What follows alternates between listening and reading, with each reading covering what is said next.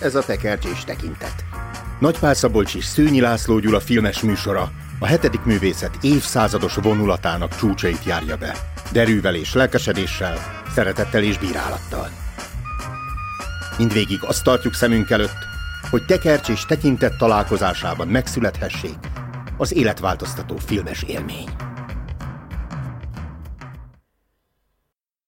Nagy tisztelettel és még nagyobb szeretettel köszöntünk mindenkit. Ez a Tekercs és Tekintet. Én Nagypál Szabolcs vagyok. Én pedig Szőnyi László Gyula. A jó, a rossz és a csúf. Sergio Leone, 1966. Ezt a filmet fogjuk ma tekintetbe venni.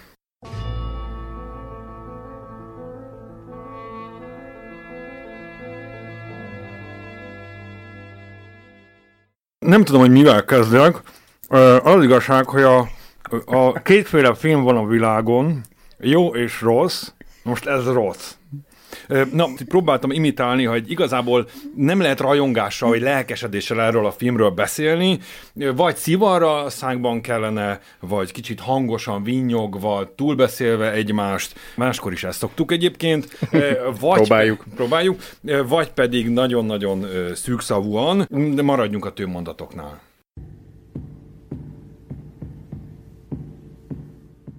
Három jellegzetes vesztenhős, akiknek a tulajdonságait most nem mondom el, az arany után ered az amerikai polgárháború zűrzavarában. Jó. Három vadnyugati gazfickó a polgárháború idején a konfederáció elásott pénzesládáját hajszolja egymás ellenében. Nem lehet ártatlanul megtekinteni ezt a filmet szerintem. A, legalábbis nekem nem sikerült. Gyerekként ne nézzük meg, én szerintem nem, nem láttam nem gyerekként. Tehát ez nem, nem egy Bud Spencer film. De sokan gyerekként látják, ez kiderül.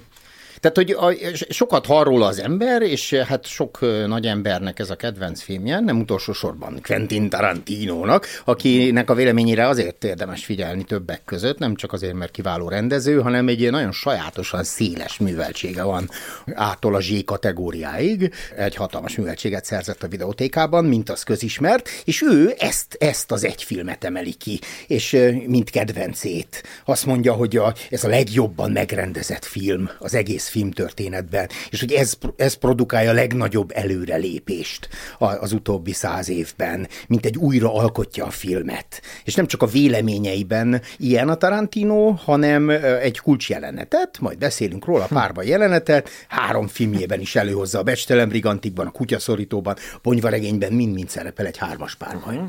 Most aki ezt a beszélgetést most hallgatja, az e- eleve nem is tudom miért van itt, mert idegenkedik a bárgyú, de minimum gyerekeknek való való amerikai western műfajától, hát még ennek a butitott olasz változataitól, a spagetti westerntől hát már a neve is, vagy pedig a másik véglet, egy Sergio Leone rajongó, lehet, hogy a Alföld tengersik vidékén született, bukik erre a nagy végtelenségre, és nem csak ezt a filmet látta legalább tízszer, de Sergio Leone többi alkotását is, Na, és akkor ne is folytassuk, de szerintem, nem tudom, az előbbi az már rég lekapcsolt rólunk, a második az még itt van velünk, és kíváncsi, hogy fogunk-e valami értelmes új gondolatot mondani, nem fogunk. Úgyhogy végre magunkra maradtunk, és elkezdhetünk beszélgetni. Ott van maga a western, amit én nem, nem akarok mind műfajt elemezni, igazából sose szerettem, és valóban ennek van egy ilyen B változata, a spagetti western, nem tudom miért nem makaróni western. Neked így is a... szokták nevezni, Aha. vagy pizza western, nem azt volna, igen. A pizza az egyébként egy ilyen visszatalálmány. Na mindegy. És ez, ez egy spagetti western, de azon is csavar egyet. Tehát ez, a, ez egy szatírája a westernnek, és egy szatírája a spagetti westernnek ez a film. És, és akkor ezek után Tarantino meg micsoda, amikor még ezen a csavarcságon csavar még egyet.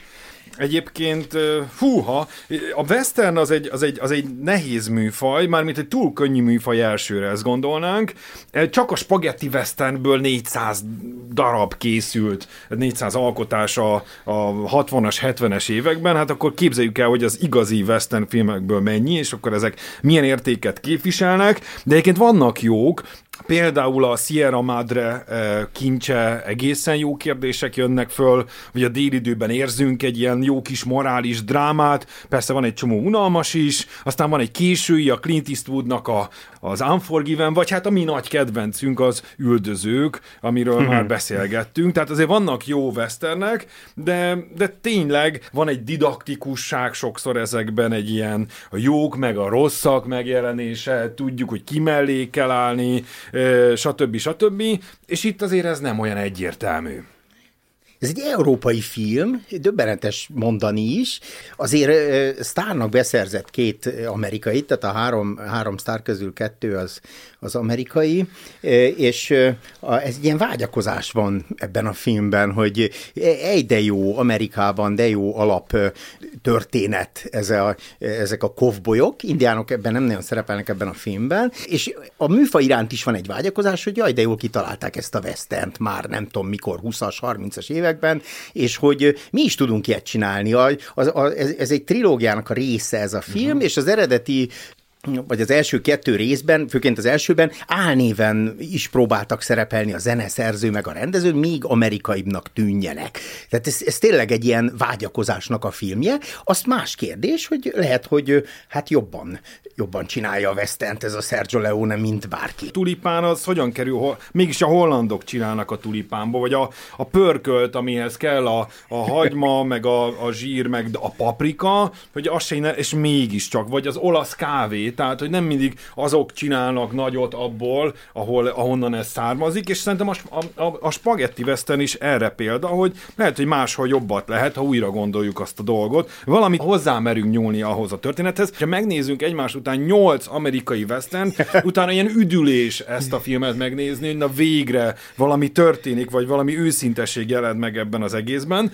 És a másik, amin gondolkoztam, hogy ez a vadnyugat, ez mi az amerikaiak számára, Amerika bölcsője, ahol kialakult az amerikai nemzet, lehetne még ragozni a szabadsággal, meg a, a kovbolyokkal, meg a lóval, de mi lenne a magyaroknak a vadnyugata? Etelköz, hogy a sztyeppe? És hogy elképzelnek lenne egy romantikája, és ilyen filmeket forgatnánk. Hát van, erre... van honfoglalás film. Jó, jó, jó, jó, jó. És ebből készülne számtalan alkotás, és egyszer csak megjelenne egy olyan náció, egy teljesen más földrész, aki elkezdene a magyar kyeppét így gúnyolni, meg viccet csinálni belőle, belekotnyeleskedni stb. stb. Nyilván az amerikaiaknak annyira nem tetszett ez az alkotás elsőre zavartan nézzük. Én most vagyok abban az életkorban, hogy a gyerekeim most nézik a Bud Spencer Terence Hill filmeket, velük együtt én is, uh-huh. hát én rakom be nekik, és hát feszengve nézzem én a jó, rossz és csúfot, mert hát ilyen ismerős arcok, ismerős, nem tudom, kiesem az ablakon, jelenetek, meg adok egy nagy pofont, és a faladja a másikat, de a feszengés abból is táplálkozik, hogy nagyon hamar rájövünk, hogy ez egy kegyetlen film. ha feltéve, hogy hogy komolyan vesszük. És hogy ezt mennyire kell így viszonyulni hozzá? Ez kérdés egyébként? Tehát hát nem, a, nekem torokszorító, vagy nem tudom nem komolyan venni, halálnak a filmje. Ez egy borzalmas, cinikus szenvedésfilm. Húha, kérdés, hogy na jó, ha megnézed utána a polgárháborút, tehát hogy ugye most akkor kicsit beleszaladunk, de hogy, hogy előtte látjuk ez, először ezeket a kis stílű kis gazfickókat, és aztán utána a polgárháború, és eleinte fel vagyunk háborodva az ő kis ö, semmi ügyeiken, amik mégis halállal végződnek szinte minden esetben. És akkor utána jön a, a polgárháború, ahol viszont így, így, így percenként, így, így hm. randomszerűen, tehát ott még csak ki se lehet kerülni a, a halálnak a pusztítását, és ott meg hősökről beszélünk utána, és szóval, hogy azért ez relatív, hogyha az egész második részéhez viszonyítom.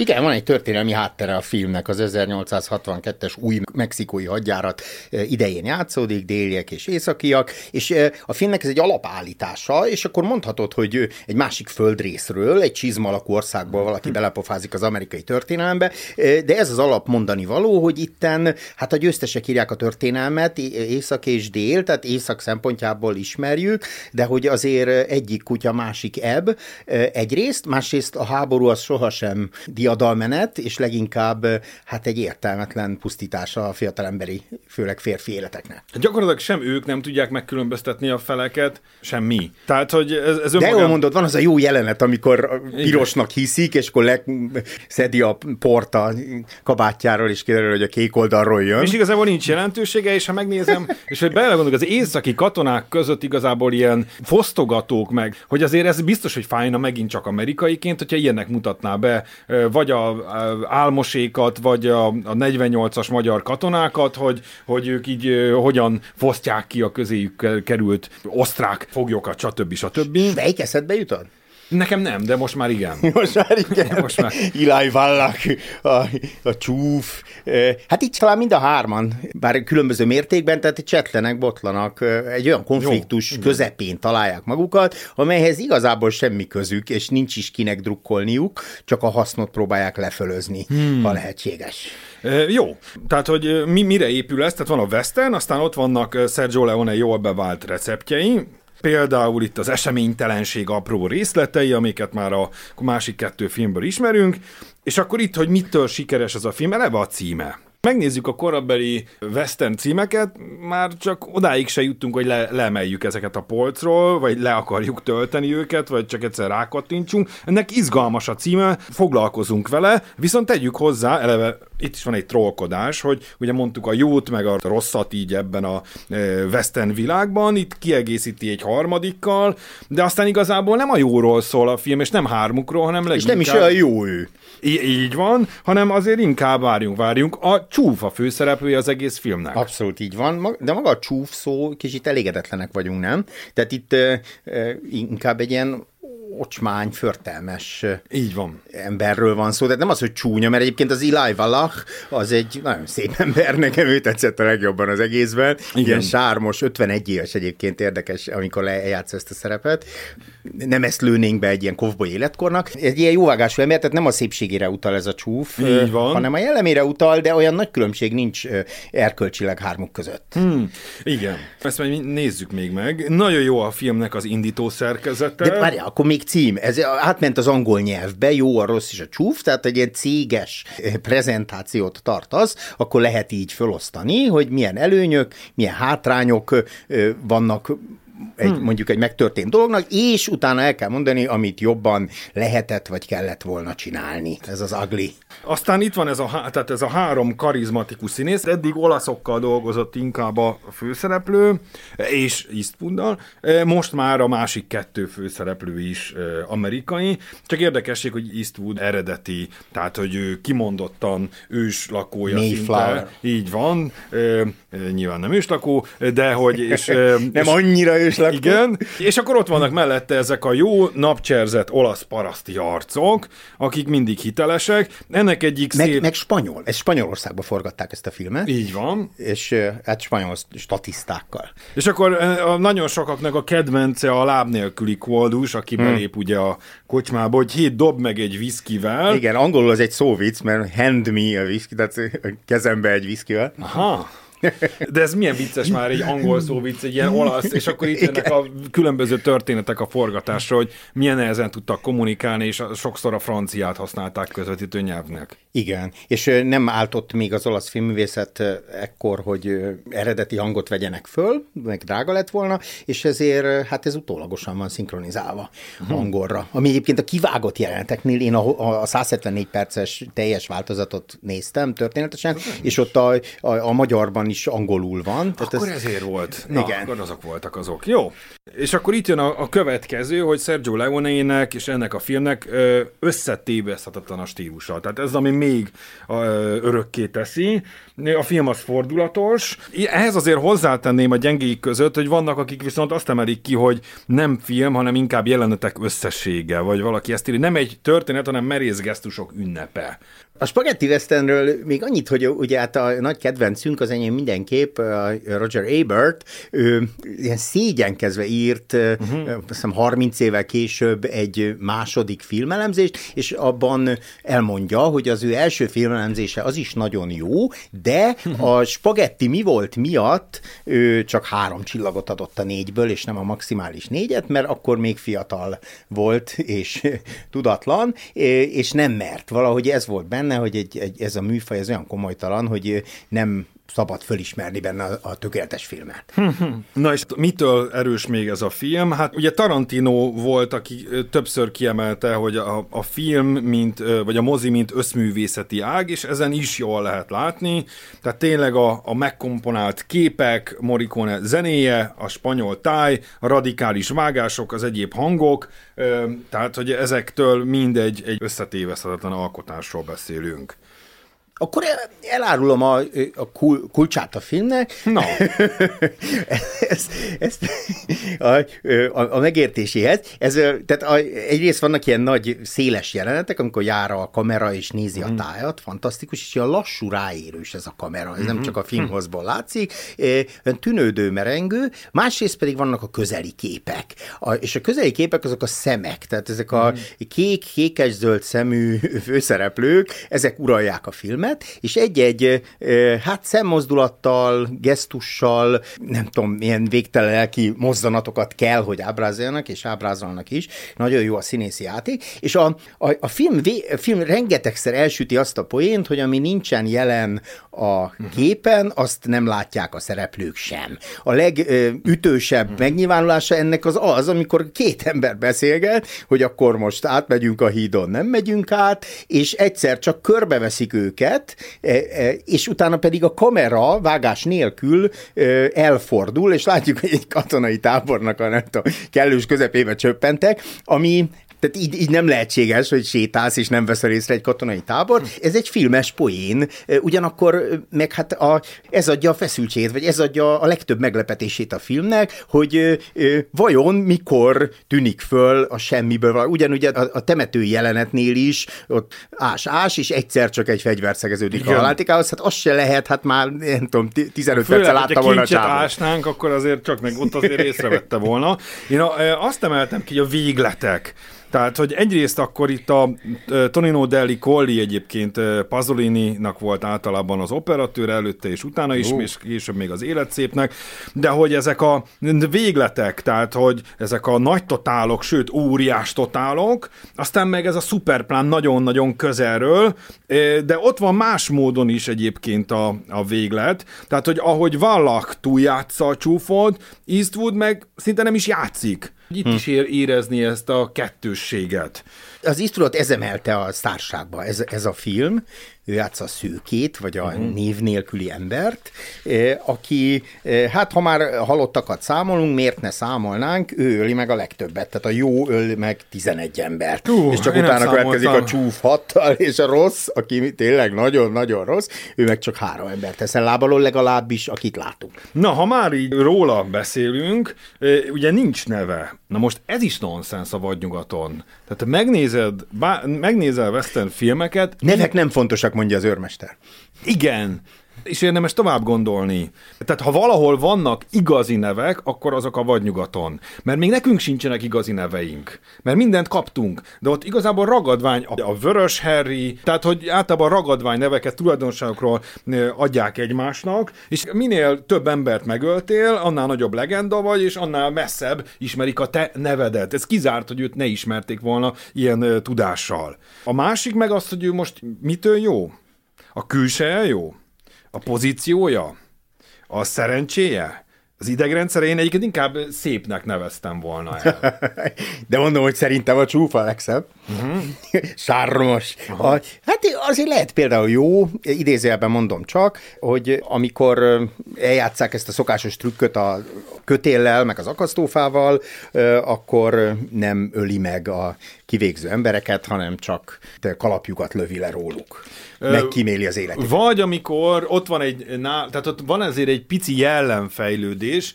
Ennek a csúcspontja egy, egyrészt, amikor a hidat felrobbantják, zárójel, ha jól olvastam, akkor kétszer kellett forgatni, Igen. mert a kamerák is felrobbantak. Igen, ez egy de hát így visszagondolva szép. A háborúnak az értelmetlenségét egy hidas jelenetben fogja meg a rendező, ez nem a, nem a Kwai folyón helyezkedik el ez a híd, két oldalról egy hidat próbálnak hát ellenőrzés alatt tartani, a déliek, illetve az északiak, de úgy, hogy a híd ne semmisüljön meg és hát van egy részeges ilyen tiszt, és ő mondja el a nagy, szó, a nagy háború ellenes szónoklatait. Ez tulajdonképpen egy, egy, egy erős háború ellenes film, tehát nem csak szatíra, hanem az egyik legkeserűbb kifakadása az értelmetlen vérontás ellen. Sergio Leonénak több háború ellenes filmje is van, szerintem az egymarék dinamit még legalább ennyire megkérdőjelezi. Nem csak a háborúknak, hanem minden forradalmaknak az értelmét. Rám az talán még katartikusabb hatással volt, de most nem arról beszélünk. Azon gondolkodtam, hogy miért szeretik annyira ezt a filmet, akik szeretik, és az mm. egyik ok, amit találtam, az az, hogy az emberi élet határhelyzetei azok sorozatban ábrázolva vannak, egy nagyon nyers, kegyetlen realizmussal, és el, rögtön ellent is mondok, illetve feszültséget mm. állítok föl, mert ugyanakkor ez egy nagy álom per rémálom, ez a film, ahol ilyen elnyújtottan szerepelnek a, a dolgok, mintha egy álomban járnánk, és, és tényleg végig gondoltam én is, hogy álomként ez a, ez a film milyen ütős. A, a halál körül járják a haláltáncukat a szereplők, és tényleg az emberi élet az, az mit sem számít. Aha, az az eredeti kérdésünk, hogy mitől annyira népszerű sokak számára, hát ebben a világban hangsúlyozzuk, hogy nem élnék. Az első kettő dollár filmbe benéznék, betekintenék személyesen is, ide biztos, hogy nem. De az itt lévő emberek nem szoronganak, nem depressziósok, nincs refluxuk, sem glutén és laktózérzékenységük, viszont bármikor meghalhatnak. Nem, ez az életstílus, ez az életszemlélet. Bandus nevű cimborával beszélgettünk erről, hogy ez mindig ott van mintaként. Nekem ilyen minta egyébként inkább Charles Bronson, hogy amikor, amikor az élet mindennapi hülye helyzeteiben rosszul reagálunk, akkor csak rágondolunk, hogy na vajon Charles Bronson, vagy innen Clint Eastwood hogyan reagálna egy ilyen helyzetre. És ilyenkor, ilyenkor picit könnyebben el tudjuk engedni ezeket a problémákat. Járunk a határhelyzetek közül például a, a betegség, haldoklásnál kórházban. Több, több ilyen uh-huh. kórházas jelenet is van. Járunk kolostorban, szerzeteseknél, járunk temetőben, ez a záró kép, ami egy ilyen római cirkusznak hmm. az alakjára van föl van, rendezve. Vagy... És ott látunk egy csontvázat, képzeld el, az egy igazi, egy valódi Tényleg? embernek a valódi csontváza, mert egy spanyol színésznő úgy végrendelkezett, hogy ő még a halál halála után is szeretne szerepelni. Hmm. Én is ugyanerre gondoltam, hogy az, a, ez a holtak színháza vagy amfiteátruma is, ott van az orkesztra, és ott zajlódik minden. Tök jó, hogy ugyanarra reagáltunk, vagy ugyanaz jött ki járunk fogolytáborban. Ugye 66-os a film, tehát itt már a, a, a Soának, Auschwitznak a rettenete után vagyunk, amire többször kifejezetten utal is a film. Nem csak az, az egy tény, hogy az Iláj Vallak egy lengyel zsidó családból származik, hanem például a kínzás jelenetnél, amit sok országban kivágtak a hmm. filmből, sőt Norvégiában 15 évben is volt tiltva ez a film, részben a kínzás jelenet miatt, amik kínoznak egy embert, addig a tábori zenekarnak játszania kell. Na és akkor bocs, tehát itt van az, amit kutyaszorítóban ugye átvesz ugye Tarantino. Vagy ugye előtte volt az evős leszámolós jelenet, az a becstelen brigantikban jelenik meg. Akkor Tukónak a cifra káromkodása Django-ban, és hát a végén ez a mexikói párbaj, ami, ami több ilyen Tarantino filmben is felbukkan. A filmet áthatja az, az oktalan erőszak. És miért? Ezen gondolkodtam végig, hogy miért kell ezt az erőszakot, miért kell eltúllozottan ábrázolni ezt a brutalitást. A, a fogolytábor jelenet mellett a leg, egyik legmegrázóbb nekem, ami, ami után hát így csak bámultam a semmibe, az érdekes, ez egy mellék jelenet, ez a Shorty, ez hogy van magyarul? Pöttöm. Pöttöm. Tehát ez a, a, eljátsz egy másik ember az akasztásos jelenetet, eh, az, az akasztásos poénnak, hát nekünk poén, neki nem, a, annak az a lényege, hogy a, az akasztásnak a pillanatában ellövi a kötelet, és akkor megmenekülnek, meg fölmarkolják a, a pénzt. Na, és a pöttömnél hát megzavarják az ő kötél ellövését, és pöttöm az, akasztófán végzi. Most ezt mosolyogva mondom, de ez engem teljesen, hát eh, csontomig megrázott, hogy bocs, pöttöm. Engem az a- És akkor mennek tovább, rohadt életben. Igen. De már ott is az, amikor a szakállas csávóhoz betér a rossz a második jelenetben, tudjuk, hogy mi fog történni, már csak inkább az a kérdés, hogy miért szed abból az ételből, vagy miért akar, miért kezd, úgyse fogja megemészteni. Vagy Igen, és aztán a fiát is le fogja lőni, aki Így van. 13 éves, azt is lelő. Így van, és aztán átmegy a megbízóhoz is, tehát ez egy ilyen kaligulai, És azt nérói, is lelövi. Ciniz, cinikus kegyetlenség. A baj csak az, hogy engem ha valamiért megfizetnek, akkor én el is végzem azt a munkát. Inkább nevetünk rajta De, azért. szé- de tényleg szerinted, mert eredetileg nem csak ők ketten írták a Luciano Vincenzonival, hanem két másik ember is, és azok egy ilyen vígjátékot, western vígjátékot akartak Hm. írni, az, amit teljesen visszautasította Leone, és nagyon kevés van benne a végső filmbe. Nem tudom, nekem Aztán a, ott van a, az- rám jó. fagy a mosolya a Jó, legelején. jó. Vagy ott van az a má- szegény szerencsétlen Mária, bocsánat, négy katona ledobja a szekérről. Igen, Utána igen. fölmegy a rossz, zárójel a színész nem akarta megpofozni, Igen. és ezért kézdublőrt kellett És használni. pépéveri a nőt. És pép, Igen. úristen.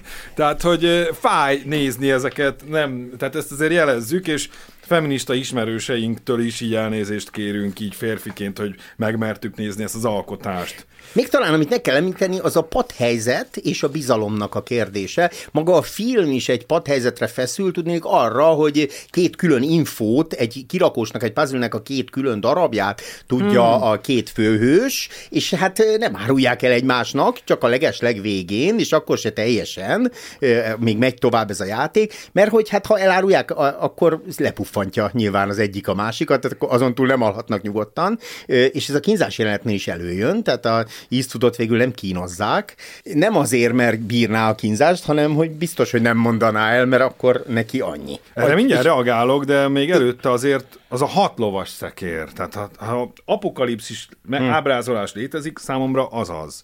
És aztán beindul a hullarablás is. És maga az árójelenet is egy padhelyzetről szól. De és még egy előtte a kapitánynak az öröm halála. Tehát, hogy a kapitány úgy hal Ne. meg, hogy annak örül, hogy felrobban a híd, aminek össze kéne valakiket kötni. Igen. Szóval, hogy micsoda De értelmetlen így véget ér a volt. vérontás, legalábbis ott azon a helyszínen véget ér. Igen. A, a, a hármas párbaj jelenet, a, és akkor talán hármas baj jelenet, a Igen. duel, a, a, ott, ott is egy padhelyzet van, ilyen matematikai képletekkel Igen. is le lehet írni, de hát mi persze a végén, most nem lövöm le a poént, mint ők, a végén kiderül, hogy nem volt ez annyira kifeszített padhelyzet, vagy bizonyos kártyák már le voltak játszva, Ö, de az is erre épül, hogy ezen kombinál mind a három szereplő, hogy kire lőjek először, és ő kire fog lőni. Hát kétféle ember van a Földön, az egyik fegyvereket tölt, a másik sírokatás. Ön, kedves hallgató, melyik embertípusba tartozik? A másik, nekem a film egyik nagy tanulsága, amit az előbb említettél, hogy egymásra vagyunk utalva. Ahogy a filmben is, ezek a rongy emberek az élet titkának különböző dirib darabjait ismerik, és együtt kell működniük, meg kell bízniuk egymásban, meg kell egymással osztaniuk a kis tudásaikat, hogy a közös tudás révén megszerezzék a kincset, úgy itt a való életben nekünk, rongy embereknek szintén együtt kell működnünk, hogy a tudás birtokába jussunk, és megszerezzük a kincset. Sergio Leone, 1966, a jó, a rossz és a csúf. Ez volt a tekercs és tekintet. Én Nagy Pál Szabolcs voltam. Én pedig Szőnyi László Gyula.